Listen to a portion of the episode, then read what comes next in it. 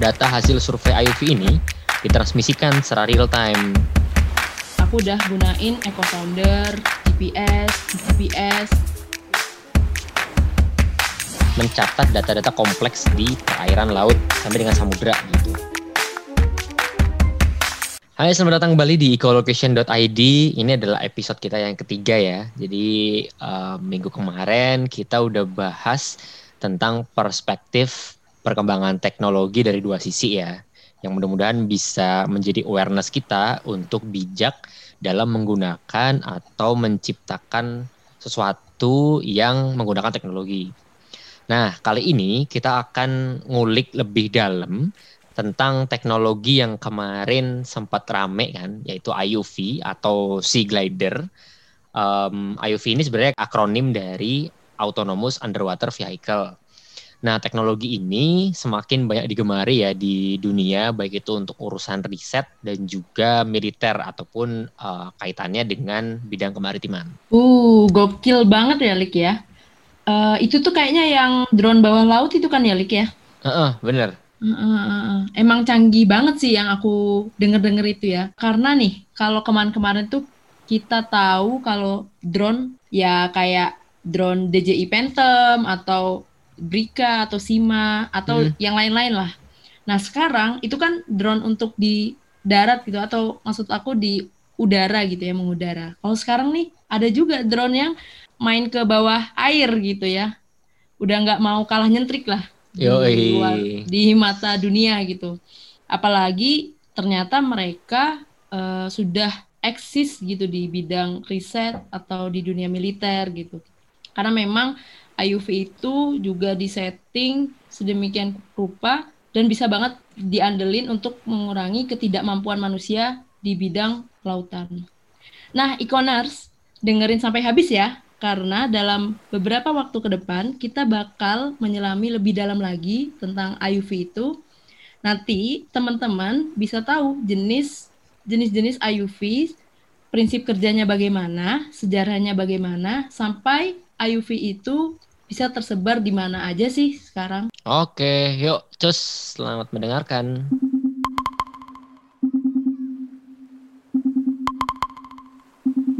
Nah, Lik, kita kan bakal bahas nih soal kecanggihan si IUVs itu. Nah, tapi sebelum jauh ke sana tuh ya, hmm. sebenarnya aku pengen cerita nih dulu, Lik, buat pengantar podcast ini. Hmm. Nah, soal pengalaman aku dulu waktu kuliah yang beberapa kali aku pernah terjun ke lapangan untuk ikut sampling data buat keperluan riset dosen saat hmm. itu. Sama juga untuk tugas akhir aku. Nah, terus Lik, beberapa kesempatan tuh kayaknya kita tuh pernah kan ya Lik ya bareng-bareng satu project ke lapangan gitu ya Lik ya di Demak kalau nggak salah. Iya iya pernah waktu itu bareng sama mahasiswa asing dari TU Delft Belanda kan.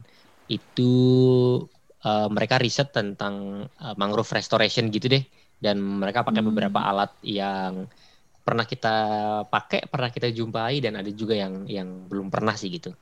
Nah, iya itu Lik. Itu pengalaman luar biasa sih menurut aku karena aku tuh dapat oleh-oleh lik jadi tuh kulitku jadi hitam menjadi 10 kali lipat lah tapi lebih eksotis sih Iya orang panasan kan. Terus Iya makanya. Terus tuh ya pas pas pas itu kan beberapa kali ke sana terus aku juga bareng sama teman-teman yang lain satu tim mm -hmm. tuh kayak kita tuh bercandaan ya bercandaan mm -hmm. di di belakangnya uh, mereka sih kalau Oke, berarti dulu itu pas zaman VOC kurang lebih gini lah ya, kayak panas-panasan. Iya, iya. Oke. Iya. bener, bener, bener, bener. Ya, oke, kurang lebih gitulah. Aduh, aduh, aduh. Nah, tapi jujur nih, Lik ya. Mm -hmm. Walaupun project riset ini sering kali bikin aku hitam, ya tadi aku bilang, uh, karena harus terjun ke lapangan kan, kita tuh di Indonesia itu panas banget ya. Mm -hmm. Nah, tapi pengalaman itu tuh yang emas bagi aku ya karena itu nggak bakal didapetin kalau kita cuman di kuliah gitu di di kampus ya karena kalau kita ke lapangan secara tidak langsung gitu kita juga bisa interaksi dengan warga pesisir apalagi kemarin kayak di Demak itu kan di Timbus Loko kan eh, sangat dekat dengan pemukiman pesisir ya hmm. nah mereka kita bisa melihat oh ternyata warga di sana tuh sederhana, terus juga ramah gitu. Selain secara sosialnya kita bisa kenal dengan orang pesisir, kita juga bisa kenal beberapa instrumen instrumen kelautan yang kita gunakan untuk sampling di bidang kelautan dan mm -hmm. dan tentunya itu kece-kece lik. Ya. Kalau aku ingat-ingat kemarin tuh uh, kekecean instrumen yang kita gunakan gitu ya. Kayak aku nih, aku udah gunain Echo Sounder, GPS, DGPS, WKC, EDCP, Waterlogger, sama RBR Duo. Dari semuanya itu ya intinya uh, memang sudah sudah sangat baik gitu data yang udah yang aku ukur tuh udah dapat data yang baik. Mm-hmm. Nah kalau dari sisi cerita kamu nih, Lik, kamu dapat pandangan apa nih mendengar ada IUVs dengan instrum dibandingkan instrumen yang kamu udah pakai gitu selama uh, pengalaman survei di lapangan, Lik? Hmm, iya iya iya iya. Waktu itu sih emang um, aku belum pakai IUV ya. Juga timnya di situ nggak pakai IUV karena mm-hmm. lokasi risetnya kan juga di pesisir kan di mangrove. Dia punya kedalaman yang rendah gitu. Jadi alat yang dipakai itu yang sifatnya statis gitu. Jadi yang deploy di koordinat tertentu gitu sesuai dengan tujuan risetnya. Nah, tapi kalau berkaca dengan IUV sebetulnya mirip-mirip sih karena di situ uh, alatnya juga disetting dulu kan sama kita di darat gitu mulainya kapan kemudian berakhirnya kapan uh, data apa aja yang mau diukur terus juga uh, interval pengukurannya mau berapa menit kayak gitu kan nah um, alat yang dipakai sih waktu itu uh, ada ada satu yang namanya adalah EDV panjangnya adalah acoustic Doppler velocimeter jadi ini secara prinsip sama kayak EDCP untuk mengukur arus dan juga gelombang Nah, jadi EDV ini itu di deploy Will. Jadi waktu itu case-nya adalah ada hybrid breakwater tuh di pesisir hmm, kan. Iya, iya. Jadi hmm. untuk untuk ngetahui nih si EDV ini dipasang sebelum dan sesudah breakwater biar ketahuan kan gelombangnya. Oh, perbandingannya uh, itu ya. Uh, ada beda nggak tuh sebelum dan sesudah breakwater gitu. Kalau misalkan okay. uh, yang sesudah breakwater itu gelombangnya lebih tenang, oke okay, berarti uh, breakwaternya efektif begitu kan untuk me mereduksi tinggi dan energi gelombang kayak gitu.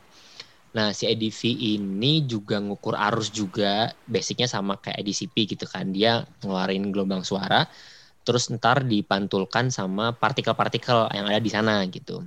Oh, I Jadi emang cocok yeah, dipakai yeah, buat tempat-tempat yang apa tuh uh, keruh gitulah yang yang enggak yang yang iya, yang iya, yang enggak yang enggak jernih gitu. Jadi ada partikel yang bisa dipantulkan. Mm -hmm. Terus satu lagi itu ada wave droid Bill. Ini hmm. ini buat ngukur gelombang, tapi dia okay. tuh letaknya di permukaan. Kalau IDCP kan oh. di bawah ya dalam permukaan ya. Iya, ini di permukaan di gitu. Jadi dia hmm. ngikutin ngikutin gerak gelombang. Nah, polanya itu, itu ya, naik turun. Benar. Dan hmm. uniknya itu si wave drone ini udah udah real time tuh. Kita bisa lihat datanya lewat smartphone waktu itu waktu itu cuma ditunjukin doang kan oke ini lagi running datanya diambil oke kelihatan oh, juga grafiknya gelombangnya gimana gitu jadi basicnya sama kita setting dulu kan sebelum deploy startnya kapan dan ini juga harus ngitung daya baterainya juga kan pasti uh, setiap uh, setiap setiap instrumen tuh pasti ada software bawaannya tuh untuk oke okay, iya. yeah. kapasitas baterai, baterai baterai sekian itu bisa untuk durasi berapa hari misalkan gitu untuk monitoring ya Mm-mm, jadi kita bisa nentuin juga kan dari deploy mm-hmm. ke maintenance yang pertama, kemudian yang keduanya bisa di bisa diukur juga dari situ gitu, Bill. Jadi kurang lebih mm. pengalamannya waktu sama uh, mahasiswa TUDAF tuh itu EDV sama sama WebDroid. Terus buat EDCP sih udah beberapa kali pakai, tapi emang nggak yang ngedeploy di bawah laut. Aku yang bantu-bantu untuk setting aja sih gitu untuk setting dari oh, waktu interval kemudian uh, lab, uh, apa tinggi tinggi layer kemudian berapa layer yang mau diukur gitu. Ya kurang lebih gitu sih kalau ADCP ini kalau aku dengar cerita kamu sama juga apa yang udah aku alamin sebenarnya hal ini tuh udah sejalan ya dengan masa sekarang gitu emang makin ke sini instrumen-instrumen kelautan khususnya itu yang digunakan semakin canggih gitu salah satunya nih IUV yang bakal kita bahas. Iya. Yeah. Karena si IUV itu ya, dia tuh bisa jalan ke mana-mana, bahkan bisa lintas benua, samudra gitu ya maksudnya. Yeah. Dibanding instrumen kita, Lik ya, karena memang settingan atau uh, kegunaan target dari instrumen kita gunakan ini untuk di wilayah-wilayah pesisir tadi yang udah kamu mention. Mm -hmm. Sehingga ini si IUV bisa jadi solusi uh, untuk pengukuran data ya kalau dipikir-pikir khususnya untuk data kelautan Hmm, biar lebih efektif dan efisien. hmm, sebenarnya tergantung ke planning risetnya juga sih Bill gitu ya. Jadi Nah, iya sih. Mm. eh, yang kamu bilang tadi kan untuk pesisir kayak misalkan kedalaman sekian mungkin IUV nggak nggak nggak perlu dilakukan di sana gitu karena dengan yang statis aja bisa kita bisa bolak-balik lah istilahnya gitu untuk untuk apa eh, biaya transportasi dan akomodasinya masih ke cover lah gitu kalau dibandingkan dengan harga sewa IUV-nya misalkan itu kan lebih murah kan. Nah Iya jadi benar-benar jadi benar. emang riset itu tergantung planningnya gitu. Iya. Planningnya tuh ya dari eh, lokasi mana gitu kan mau di riset. Ini balik lagi ke ke Hmm. metode risetnya gitu kan. Mau mau apa sih yang Hmm. dicari gitu? Mau apa sih yang mau dianalisis gitu. Nah, kemudian di sana. Terus lokasinya apakah dia laut dalam, apakah laut yang eh, kepulauan gitu ataupun area pesisir itu juga nanti bergantung ke eh, akan akan ngaruh ke alat yang dipakai kayak gitu. Nah, IUV ini biasanya untuk laut-laut yang em, udah dalam lah gitu. Jadi udah udah udah udah bukan pesisir lagi gitu. Jadi rata-rata yang pakai IUV ini eh, deploy-nya itu dari kapal riset tuh biasanya kan, kapal-kapal yang yang ke offshore arah ke sana gitu. Nah, jadi emang buat riset itu selain tadi ya, selain planning juga harus mempertimbangkan yang lainnya kayak misalkan em, siapa aja yang terlibat, stakeholder yang terlibat siapa aja gitu kan. Apakah em, lembaga riset doang atau juga lembaga-lembaga terkait atau ya termasuk berapa orang penelitinya di sana, berapa surveyornya, berapa operatornya gitu kan. Nah, ini juga ngaruh ke ke anggarannya juga, anggaran risetnya, anggaran surveinya berapa sebetulnya. Jadi dengan dengan itu semua di apa disusun em, bisa ketahuan gitu apakah dengan IUV ini bisa ngecover atau enggak gitu dari segi eh, kebutuhan data, kemudian dari dari segi finansial juga bisa atau tidak gitu kan untuk pakai IUV. Jadi kurang lebih itu. Nah, sebetulnya em, teknologi yang disediakan IUV ya relate sih gitu dengan harganya gitu kan. Entah itu harga beli atau harga sewanya gitu. Jadi makanya planning sebelum riset ini memang harus jadi eh, keutamaan banget sih gitu untuk keutamaan ya. untuk Mm-mm. menentukan instrumen apa yang dipakai ya gitu. Jangan sampai udah ke lapangan eh ternyata nggak bisa ngukur, eh ternyata akurasinya Iya salah benar gitu kan. betul. kayak gitu. Mm-mm. Nah, terus dari instrumen yang udah ditetapin mau dipakai, itu juga harus diperhatiin gitu kan, mulai dari eh, akurasinya gitu kan. Eh, sensor yang dipakai itu akan ngecover tujuan riset atau enggak gitu. Kemudian setelah itu misalkan ketika mau berangkat gitu jangan lupa untuk cek dulu alatnya gitu kan. Dari segi mekanikalnya, elektrikalnya ataupun kualitas sensornya, utamanya juga harus dikalibrasi gitu. Jadi biar ketika ke laut itu udah oke aman beres gitu, tinggal ngukur kayak gitu. Terus juga kalau misalkan uh, beberapa alat yang alat yang udah otomatis ngukur gitu ya kayak misalkan ADCP, ADV, WaveDroid, IUV juga itu pasti sebelum deploy di setting dulu tuh Em, waktu mulainya kapan, waktu berakhirnya, em, interval pengukuran. Kalau IUV misalkan eh, rutenya gitu kan ke mana aja dari koordinat A ke koordinat B gitu, checkpointnya mana aja gitu. Dan ini juga Mhm. harus memperhatiin apa tuh daya yang ada di IUV-nya kan, karena IUV ini kan udah Iya. near kabel kan, udah nggak nyambung kabel lagi Mm-mm. beda dengan beberapa ROV tuh yang masih nyambung ke kapal induk kan yang di Iya. yang dikendalikan sama remote gitu. Nah, tapi kayak kalau IUV ini udah pakai baterai. Nah, itu juga tergantung Iya. spesifikasi IUV-nya, tergantung mereknya juga berapa lama dia bisa bertahan di laut. Berikutnya terkait IUV ini kalau misalkan aku lihat kondisi di negara kita ya Bill ya. Beberapa Iya, iya. instansi itu udah ada sih yang pakai IUV gitu. Terakhir tuh Basarnas itu udah pakai IUV juga gitu. Em, pakai Hmm, beberapa Untuk identifikasi itu ya. ya untuk identifikasi juga em, lokasinya di mana aja gitu. Nah, tapi ini memang belum belum familiar nih gitu. Sekelas kayak misalkan em, beberapa peneliti atau bahkan juga ya mahasiswa juga belum pernah lihat juga kan IUV kayak gimana secara langsung settingnya kayak gimana gitu. Nah, sebenarnya IUV ini kalau misalkan lihat dari sejarahnya sebenarnya udah lama Bill Kalau oh, ya kan kalau di Indonesia walaupun uh sekarang masih masih uh, terbatas tapi sebenarnya IOV itu udah berkembang sejak lama sudah sejak tahun lama ya? 2009. Hmm. Jadi awal-awalnya memang memang negara-negara maju yang yang udah bisa memproduksi instrumen gitu yang automate kayak gini tuh kayak Amerika, Kanada, Perancis, Jepang, Singapura, Inggris, Denmark, Norway, Portugal, negara-negara Eropa lah ya. Terus mm -hmm. Australia, Jerman, Taiwan sama Iceland. Jadi negara-negara itu tuh udah udah pakai IUV dan bahkan beberapa negara sudah menjadi produsen IUV-nya gitu. Wow, wow. Jadi emang emang sudah keren banget ya itu ya.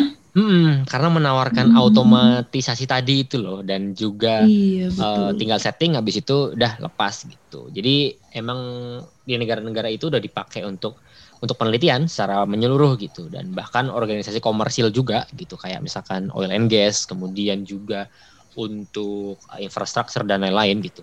Iya iya, emang paling sering banget tuh salah satunya di sektor oil and gas itu emang uh, eh, IUV berperan banget buat menentukan di mana lokasi penambangan minyak pasnya itu di mana gitu untuk survei mm-hmm. planningnya gitu. Nah, berkaca dan apa ya berdasarkan cerita kamu tadi, aku tuh jadi ingat soal tentang Indonesia juga. Jadi selain mengenai si Basarnas yang punya IUV untuk uh, menganalisa suatu atau mengidentifikasi kejadian kecelakaan pesawat yang udah kamu sampai mention tadi, ternyata di lingkungan uh, apa namanya di riset maritim Indonesia itu juga udah pernah, tapi dengan jenis yang lain. Yeah. Tapi di industri maritim Indonesia itu yang belum uh, terdengar mereka menggunakan instrumen IUV secara langsung gitu, Lik. Nah ini yang uh, memang belum ada. Terus aku juga melihat ya dengan adanya momen Indonesia menggunakan IUV untuk penelitian itu sebenarnya udah menjadi ikhtiar Indonesia gitu langkah awal istilahnya mengejar ketertinggalan uh, Indonesia dibandingkan skala internasional tadi yang udah kamu mention udah ngebu apa udah menggunakan punya bahkan memproduksi sendiri gitu kan si IUV nah inilah uh, tahapnya Indonesia ikhtiar untuk mengejar ketertinggalan itu dengan menggunakan atau mengimplementasikan IUV dalam bidang riset kayak gitu Lik yang aku baca. Iya iya benar Bill karena memang hmm. beberapa keterbatasan ya kalau misalkan harus uh, beli alatnya otomatis kan dari segi harga juga sangat tinggi kan karena memang uh, standar yang diberikan udah udah tinggi begitu karena mereka udah udah melalui riset and development yang sangat panjang begitu. Namun dari satu sisi juga menurutku um, generasi mudanya sih ya yang yang melek dengan teknologi, yang juga hmm. aware dengan kelautan dan maritim gitu, setidaknya bisa gitu untuk menginisiasi um, pembuatan atau development IUV gitu kan dengan dengan keperluannya sendiri. Mungkin sekarang beberapa um, universitas ada beberapa yang sudah mengirimkan produk-produknya ikut lomba ataupun ada juga beberapa hmm. PT iya, gitu ya yang aku kenal udah mulai develop ke sana. Cuman memang belum sampai terdengar meluas begitu. Tapi ini pun sebetulnya bisa kita relate gitu ke sejarah pertama kali IUV ini diciptakan gitu, dikembangkan. Jadi aku sedikit cerita nih Bill um, tentang IUV gitu ya. Pertama yeah, kali yeah, dikembangkan itu -hmm. tahun uh, 1957 di Amerika tuh. Dia untuk oh, keperluan riset. Dan ini dilakukan oleh Universitas Washington jadi um, ini adalah untuk memenuhi kebutuhan penelitian mereka di perairan Arktik. Hmm. Nah, jadi sebetulnya um, hmm. ya mungkin sebetulnya udah pengen ngedevelop alat itu entah atau pengen penelitian di Arktik gitu ya sehingga menciptakan itu. Tapi kalau melihat melihat dua fenomena ini hipotesanya adalah ya bisa jadi gitu. Alat yang sudah di R&D ini sudah diciptakan dikirim ke Arctic adalah juga untuk uji coba gitu. Uji coba dari R&D dari teori kemudian skala lab gitu kan untuk di iya. lapangannya. Jadi apakah alat ini bisa mengukur parameter-parameter yang diinginkan atau uh, parameter ini bisa bisa bertahan di kondisi um, cuaca ataupun kondisi perairan di sana gitu kan kan kan Arktik ber berbeda dengan perairan-perairan pada umumnya gitu. Betul, betul, pasti berbeda ya. Iya iya iya. Hmm. Jadi asumsiku atau hipotes hipotesaku gitu. Jadi um, ini adalah untuk menguji uh, uh, rangkaian R&D gitu dari teori dan lab hmm. karena memang ketika uji lab apalagi teori gitu ya pasti ada beberapa asumsi yang dipakai gitu kan sehingga um, hmm. ada yang oke okay, untuk secara hitungan baik gitu tapi ternyata di ketika di lapangan um, variabel tersebut yang diasumsikan ternyata sangat berpengaruh itu kan berpengaruh. juga um, ke sana.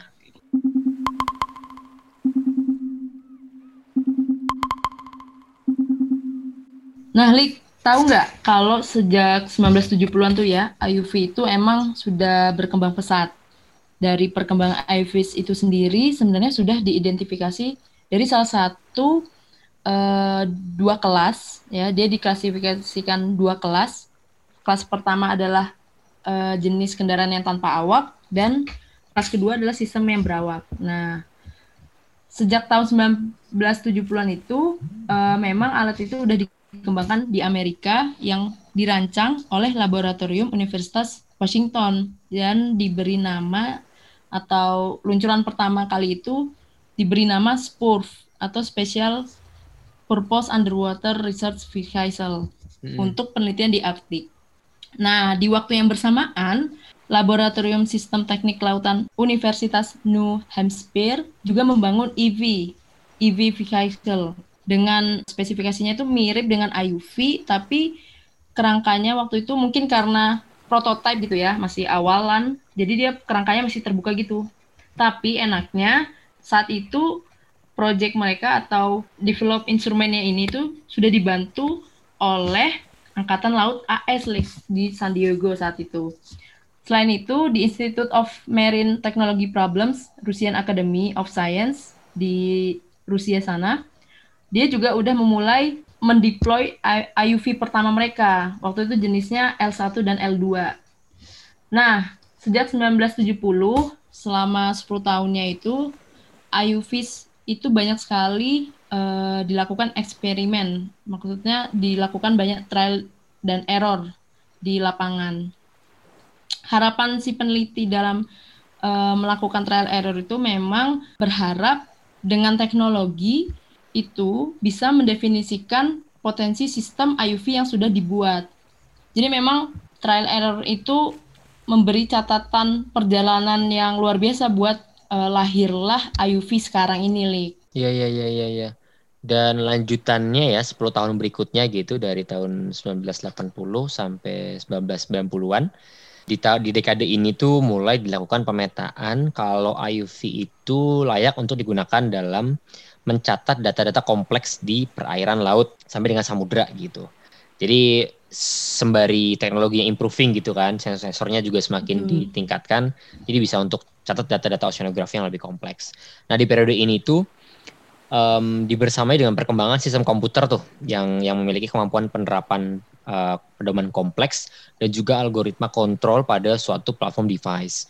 Nah, dekade dekade periode tahun ini menjadi titik cerah bagi kehidupan teknologi di dunia internasional.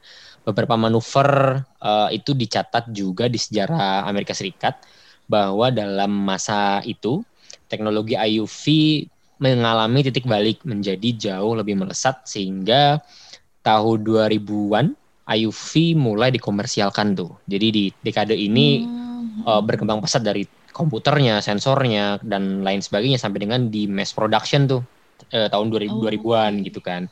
Sehingga uh, mulai dijual di kalangan industri, pemerintah, kemudian juga akademik, lembaga riset gitu kan. Baik hmm. itu untuk keperluan penelitian ataupun untuk keperluan lain seperti militer ataupun industri-industri lain gitu. Hmm, iya, iya benar itu yang aku pernah baca juga ya. Nah, memang sudah banyak kalangan industri bahkan penelitian internasional sudah biasa menggunakan si IUV untuk tujuannya masing-masing itu ya, yang hmm. udah kamu mention. Karena memang kalau melihat kelebihan dari IUV itu, dia punya tingkat efisien dan multifungsi yang sangat diandalkan oleh mereka. Karena kalau melihat uh, scope dari proyek-proyek internasional itu kan luas dan banyak banget kebutuhan datanya ya, Lik, ya, yang akan dicari dan direkam di laut gitu, hmm. terutama hmm. untuk kemaritiman. Nah, itu IUV itu bisa mengcover itu dengan baik gitu. Karena kan banyak parameter yang bakal dikumpulkan tapi e, dibutuhkan waktu yang cepat gitu. Karena pasti ada rentang waktu riset yang membatasi para peneliti-peneliti atau atau momen militer gitu. Nah, secara kelebihannya tadi dia bisa mengcover banyak data dan juga dalam proses pencatatan data si IUV itu bisa melakukannya secara simultan, Lik. Jadi kan itu hmm. jauh lebih efisien ya hmm. itu tadi. Jadi kalau melihat dalam perjalanannya di lapangan, memang si IUV itu secara garis besar menerapkan prinsip buoyancy gitu dalam pergerakannya. Buoyancy-nya itu berfungsi untuk menyeimbangkan stabilitas posisinya. Karena kan memang kalau perairan laut atau bahkan samudra kan punya faktor fenomena gelombang yang besar gitu ya Lik ya apalagi ketika nanti ada cuaca yang buruk gitu pasti gelombang juga sangat meng akan mengganggu gitu si pergerakan si IUV itu. Nah, selain itu si prinsip buoyancy ini memang mirip sekali dengan instrumen Argo Float. Jadi memang banyak orang yang bilang prinsip IUV hampir mirip atau disamakan gitu dengan Argo Float juga. Mm -hmm keberlanjutannya alat-alat yang otomatis itu buoyancy memang jadi poin terpenting kan untuk menjaga stabilitas nah. dia di jalurnya gitu. Betul. Ya, ya. Ini berikutnya kalau misal kita lihat dari step by step uh, alat ini di deploy ke laut gitu ya. Jadi ada ada mekanisme uh, alat ini diturunkan dari, dari kapal induk. Jadi kalau misalkan pengukurannya di offshore gitu. Jadi ini pakai motor-motor listrik yang ada pada alat tersebut untuk mengarahkan IUV masuk ke air gitu kan di ke kedalaman yang disesuaikan yang diinginkan. Nah, kemudian di IUV ini ada sistem navigasi yang dipakai oleh dia untuk menentukan arah dan posisi surveinya. Ya sebelumnya posisi ini juga udah di, ditentukan dulu kan oleh oleh surveyornya. Mm-hmm, Oke, okay, nah setelah ditentukan arah rencana surveinya, tracknya, checkpointnya dan lain-lain itu sembari apa namanya bergerak gitu kan. Dia mengukur beberapa parameter yang diinginkan itu. Nah sampai dengan alat ini nanti diangkat ke permukaan laut. Nah harapannya ketika sudah diangkat itu data-data udah semua ke store gitu kan, udah semua dapet. Kemudian juga dari segi apa namanya kualitas datanya juga udah udah sesuai gitu dengan apa yang tujuan riset tadi. Nah, untuk transmisi datanya itu ada beberapa macam, Bill. Ada yang langsung okay. ditransmisi ke kapal, ada juga yang di-store di memorinya IUV. Gitu. Cuman hmm. um, sekarang ini kurang lebih lebih banyak ke transmisi data ke kapal induk gitu. Jadi biar bisa monitoring juga kan apakah uh, data-data itu ke capture atau enggak gitu kan. Sehingga bisa tahu ketahuan juga misalkan uh, hmm. apa kondisi arus, kondisi suhu, klorofil dan lain-lainnya secara real time kayak gimana. Nah, pengiriman data ini uh, ada yang menggunakan frekuensi radio, ada yang juga pakai wireless local area network, ada yang juga pakai local area network dan kalau misalkan jangkauannya luas tuh biasanya pakai komunikasi satelit kayak gitu. Hmm, nah, terus juga ya dalam aktivitas survei dasar laut misalkan IUV ini bisa dipasang juga gitu untuk um, echo sounder single beam ataupun uh, ataupun echo sounder yang multi beam kayak gitu, MBES. Nah, jadi memang digunakan untuk mengetahui morfologi bawah laut, kedalaman air, kemudian reflektivitas bawah permukaan kayak gimana. Nah, frekuensi yang dipakai oleh MBS ini biasanya sekitar 100 sampai 400 kHz. Dan, dan, dan kemudian hasil MBS dapat melihat kemiringan dari lereng permukaan dasar laut dengan baik. Nah, selain MBS juga ada side scan sonar, ada juga sub bottom profiler gitu kan, yang sama-sama hmm. memberikan kondisi permukaan uh, dasar laut kayak gimana dasar dengan laut, iya. beberapa pendekatan kayak gitu kan. Kalau kalau SSS side scan sonar itu kan dia mengcapture foto gitu kan, gambar nanti bentuknya hmm. gitu. Sedangkan kalau SBP dia ada ber, ada beberapa macam gitu dengan dengan suara atau dengan dengan listrik dan lain-lain gitu. Nah, um, frekuensi yang dipakai gitu ya untuk MBES kalau tadi aku sebutin kan sekitar 100 sampai 400 gitu ya. Mm -mm. Kalau SSS ini lebih tinggi lagi gitu, sekitar 240 sampai dengan 1600 kHz. Jadi dengan frekuensi 1600 kHz ini bisa menghasilkan resolusi yang detail, namun sapuannya itu lebar gitu, swatch width gitu, dengan sekitar eh dengan hanya 40 meter gitu. Nah, SVP juga memberikan informasi mengenai reflektivitas bawah permukaan. Jadi nggak cuma permukaan doang, tapi beberapa meter ke dalamnya gitu. Jadi kita bisa tahu um, sub substrat dasar perairannya apa gitu kan apakah dia lempung pasir gitu kan atau karang gitu bisa kelihatan dari SBP gitu nah frekuensi SBP ini di antara 1 Hz sampai dengan 24 Hz eh 24 kHz gitu kan Kilohertz. Hmm. dia memiliki frekuensi yang lebih rendah tuh sehingga panjang gelombangnya kan panjang kan dibandingkan yang lainnya sehingga dia bisa nembus dasar perairan gitu secara prinsipnya Nah, untuk rentangnya hmm. ya tadi 1 sampai 24 kHz, kemudian juga ada yang 1 sampai 6 Hz, ada juga yang sampai uh, 2 sampai 12 kHz kayak gitu. Nah, dengan menggunakan dua frekuensi ini um, biasanya akan akan menghasilkan rekaman yang memiliki resolusi tinggi dan juga penetrasi yang dalam gitu. Cuman ada beberapa apa sih namanya? impact ada beberapa hmm. impact itu konsumsi dayanya makin tinggi kan kalau menggunakan dual frekuensi. Kurang lebih gitu. Iya, betul. Wow. Pantas ya kalau uh, di dunia pertambangan laut gitu atau proyek bangunan di tengah laut mungkin sebidang dengan oil and gas gitu ya. Tercatat emang cukup banyak gitu yang mengaplikasikan IUV gitu. Kalau kita lihat-lihat di berita atau literatur. Karena memang survei perencanaan penambangannya kan uh, cukup kompleks. Dia bahkan uh, butuh sensor yang punya resolusi lebih tinggi gitu. Nah, makanya tadi yang udah kamu mention itu relate banget lah. Mm -hmm. Nah, uh, relate-nya adalah dalam IUV itu dia biasanya ada sensor utama yaitu item atau sensor multi beam echo sounder atau MBES tadi ya. Yeah. Tapi ada juga sensor lainnya yang biasanya terpasang di IUV seperti kamera scanner atau magnetometer, temperatur dan sensor salinitas kayak gitu. Iya iya iya iya benar-benar. Hmm. Untuk ngukur alat-alat eh untuk ngukur parameter itu kalau IUV kan udah otomatis ya. Jadi jalurnya yeah. udah ditentukan sama surveyornya gitu ataupun Surveyor. penelitinya. Dan untuk penentuan navigasi itu biar apa namanya tracking parameternya sesuai dengan dengan dengan rencana itu si IOV ini pakai sistem navigasi yang namanya Inertial Navigation System atau INS gitu kan dibantu dengan Doppler Velocity Log atau DVL.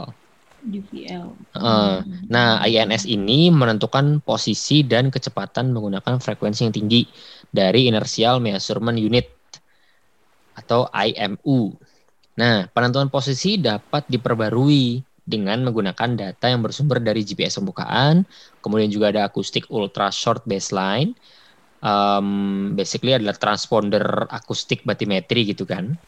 Kemudian, hmm, okay, okay. kemudian data hasil survei IUV ini ditransmisikan secara real time uh, dengan dengan mekanisme tadi tuh yang aku sebutin di atas ke operator yang ada di kapal gitu untuk quick interpretation gitu. Jadi melihat data secara real time dan juga cepat untuk uh, real time dan juga cepat untuk menentukan uh, interpretasi awalnya kayak gimana gitu.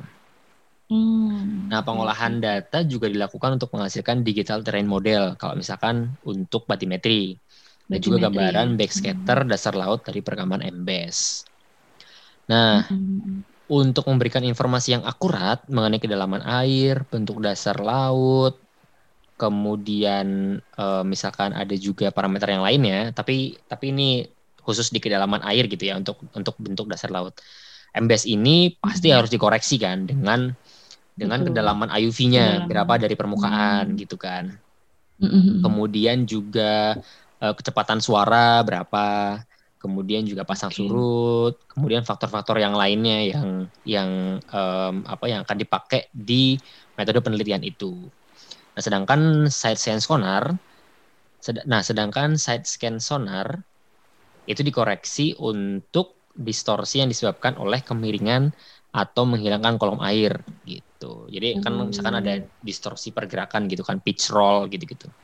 Iya, pitch roll itu ya. Memang kembali lagi ke tahap uh, koreksi itu ya, itu juga nggak boleh dilupakan ya, karena Mhm. di banyak-banyak masih banyak errornya juga di lapangan gitu yang tanpa kita sadari langsung gitu.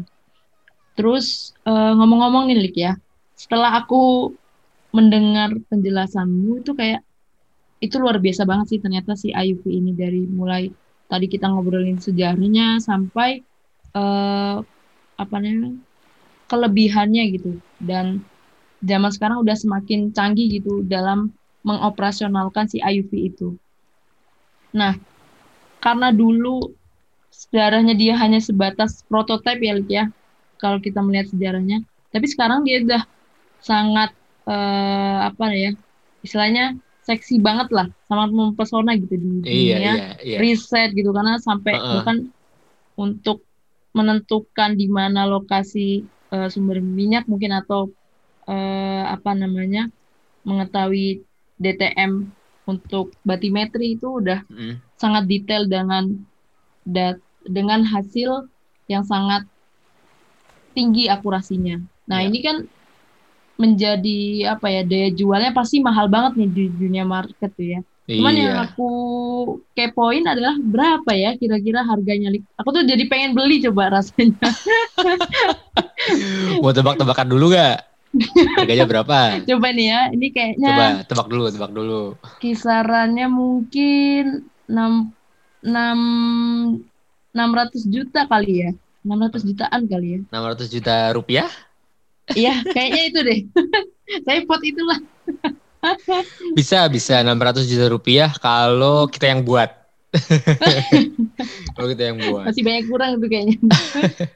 Tapi kalau di marketplace gitu ya, ini rata-rata Mhm. harga aja sih, karena tiap merek beda gitu kan.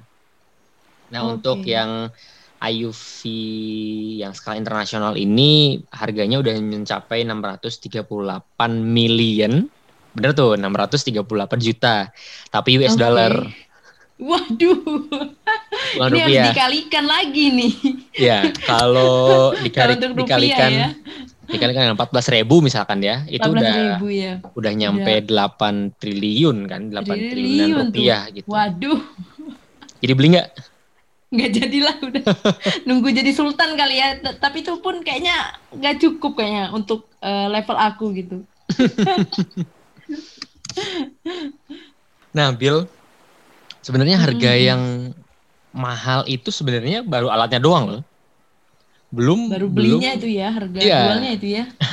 belum Aduh. perintilan yang lainnya gitu ataupun nanti kalau ada beberapa kerusakan gitu atau beberapa perbaikan Maintenance-nya itu ya. maintenance-nya Hmm. bener juga.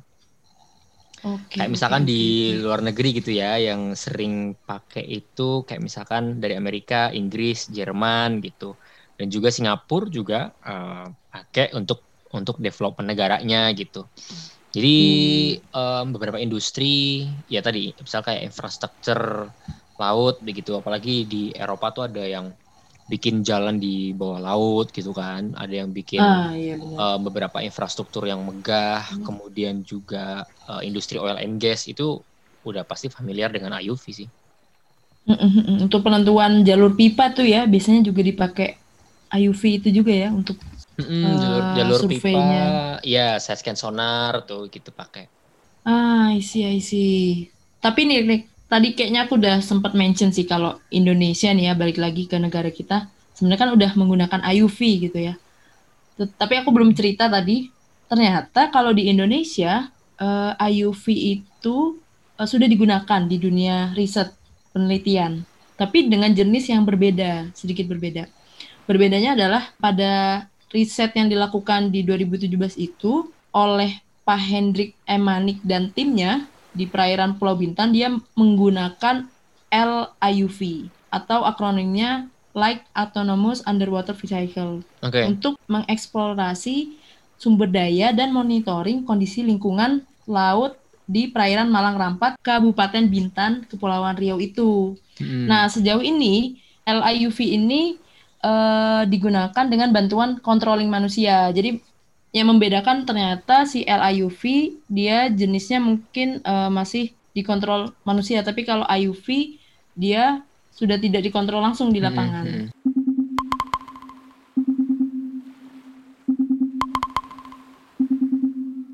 Nah, jadi pada intinya sebenarnya Indonesia sudah tahu dan tidak asing lah ya, Lik ya, tentang IUV dalam yeah. dunia riset terutama. Yeah.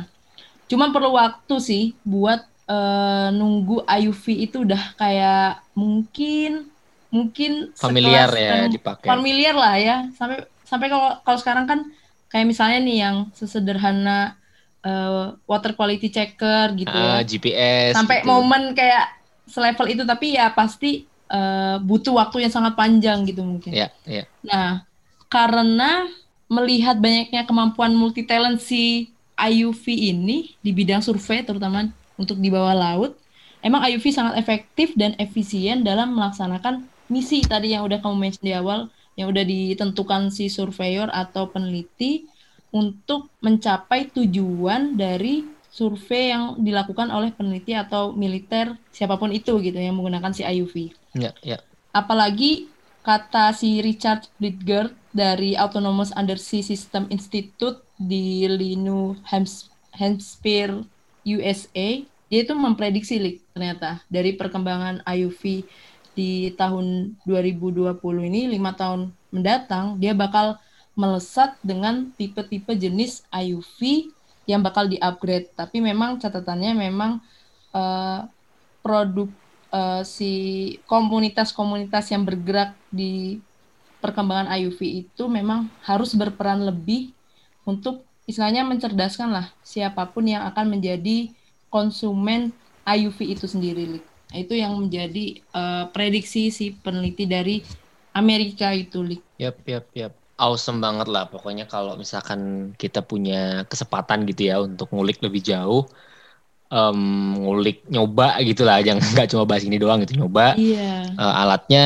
ataupun juga punya kesempatan surf kesempatan survei dengan alat itu itu akan sangat menjadi kesempatan yang luar biasa gitu betul mungkin juga untuk teman-teman yang masih kuliah gitu kan um, bisa lah uh, kesempatan kesempatan liburan apalagi ketika WFA seperti ini mungkin ada beberapa instansi yang buka gitu kan atau sekedar mm -hmm. untuk berkenalan dengan dengan alat-alat canggihnya dengan IUV itu pasti banget teman-teman bisa lakukan. Nah, mm -hmm. Untuk episode kali ini mungkin sampai sini dulu ya Bill ya. Untuk sampai sini dulu teman-teman yeah. juga um, kita akan bahas hal-hal menarik lainnya di minggu depan. Dan khusus episode kali ini, kalau teman-teman ada feedback ataupun ada further discussion, ke depannya boleh kontak aku uh, di IG NRKH Putra ataupun ke Nabila. Ke mana Bil?